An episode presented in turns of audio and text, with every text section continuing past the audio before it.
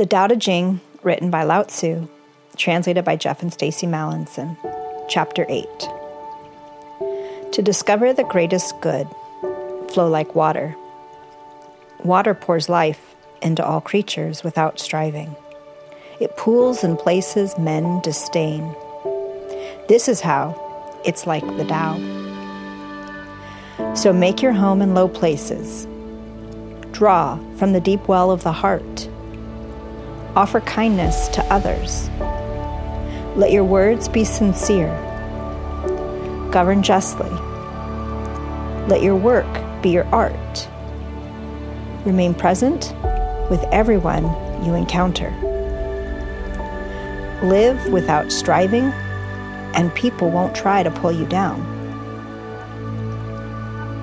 In this chapter, it basically talks about the various ways that water, and we think of what water is, that it sort of, in a way, is a good visual for us to think of the Tao.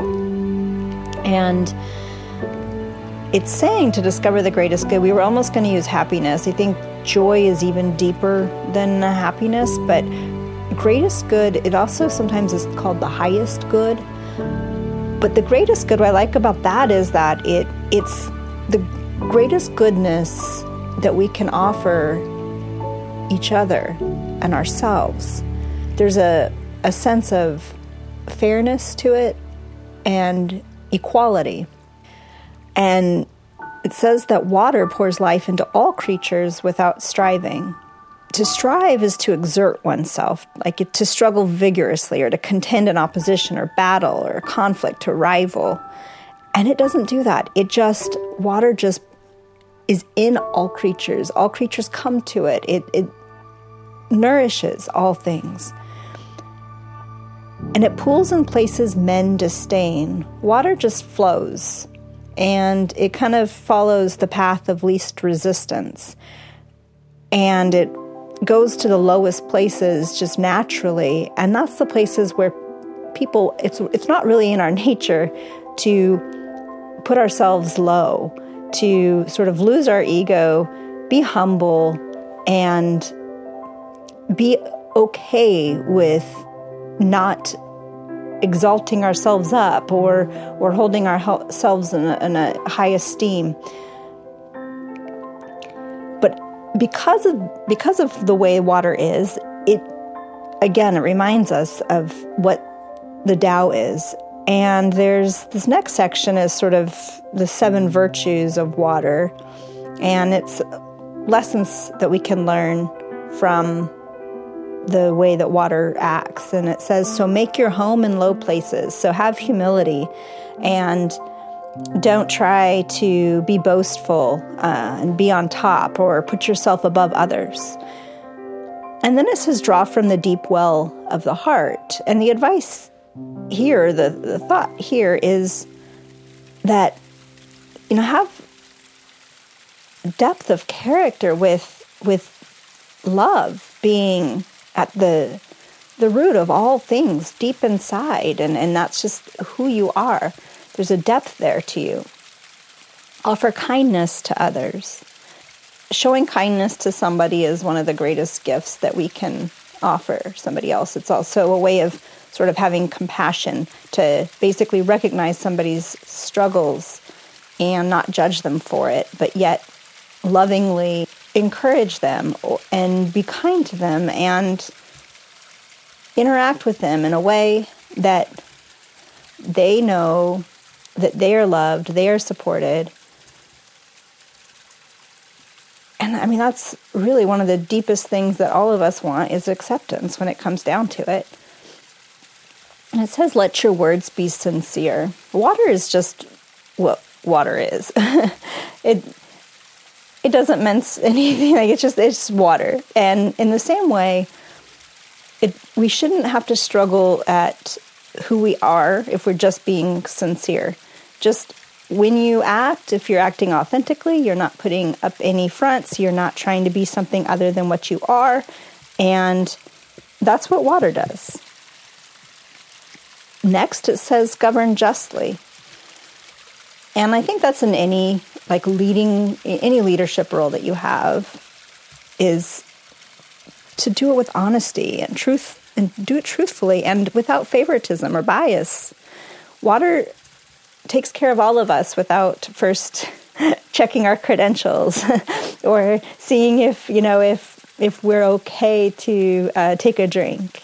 It nourishes us uh, no matter what, no matter where we are. But you do it with fairness and without bias and without favoritism. You do it with honesty. And you let your work be your art. If you notice that water, it has carved out some of the most beautiful canyons. I think of the Grand Canyon, and that is just from its flowing. It's it wasn't it didn't struggle to create that that beautiful uh, wonder that we have that we can look at.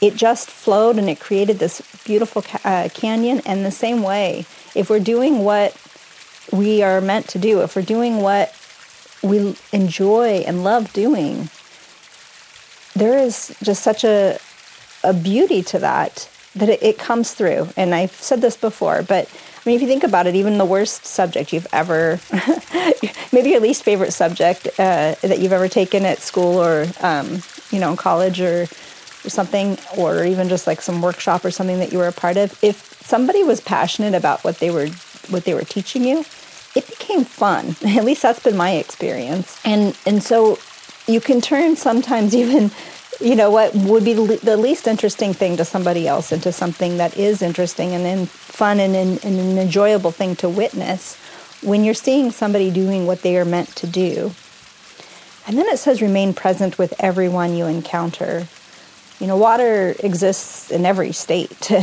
you know as far as it's liquid it's it can be a solid it can be a gas and in the same way that there's a season for everything, right? But water is constantly there um, and it's, it's present. And similarly, if we are present with those around us, if we aren't in our heads, you know, worrying about all these things and instead listening to the people that we're talking to, there is so much there to be enjoyed and lived in this life. And too often we can get caught up in our own heads and our own thoughts and, and not even we stop listening to people sometimes and just getting ready to hear what we're going to say and and in that sense we're just this noisy gong if you will to our own heads and lastly here it says live without striving and people won't try to pull you down and again when we talk about striving we're you know talking about you know battling or conflict or even by trying to exert oneself too hard or with struggle when we lift ourselves up, somebody is going to come and want to tear us down. We're making ourselves vulnerable to being brought down in some way. And there's a, a self righteousness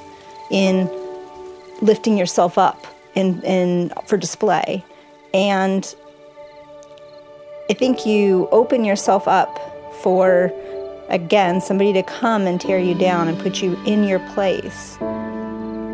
If you're doing what you're meant to be doing and if you're doing it with authenticity there's there's no reason to defend it just be and people don't have to accept it necessarily but when you give their disapproval credence by trying to either stoop to their level and tear them down or even when you're defending yourself I don't think it's ever going to really work I don't, they don't really want, they want to hear how they're right, not that they're wrong. And I don't think they, it, it probably won't do much good to try to win them over to your cause.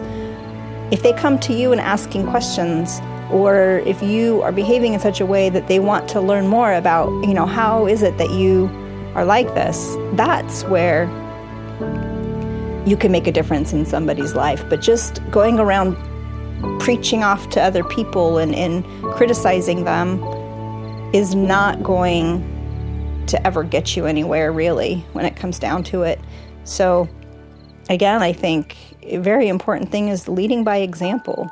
It keeps coming up over and over again, but also living authentically and with love and kindness for everybody that you meet. I mean, we are we are all in this together.